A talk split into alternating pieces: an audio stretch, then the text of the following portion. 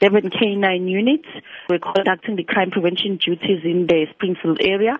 When they received information about the suspected drugs at the Courier Company, they then immediately responded and searched the premises where they found eight boxes of African gift items found containing a suspected narcotic substance.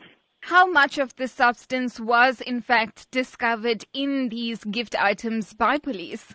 The estimation of the drugs is 8.8 kg in the eight boxes that were seized by the K9 unit.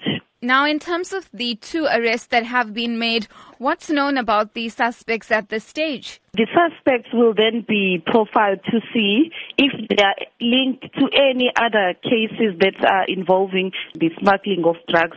And we do understand that one suspect was in fact arrested in Phoenix. How was this link made by police? Police first arrested the suspect at a courier company and then the information led the police to another a suspect where he was arrested in Phoenix following the information. Now, this being a courier company, do police at this stage have any indication as to whether these drugs were in fact entering the country or were destined internationally? It is suspected that the consignment of these suspected drugs were destined to Singapore.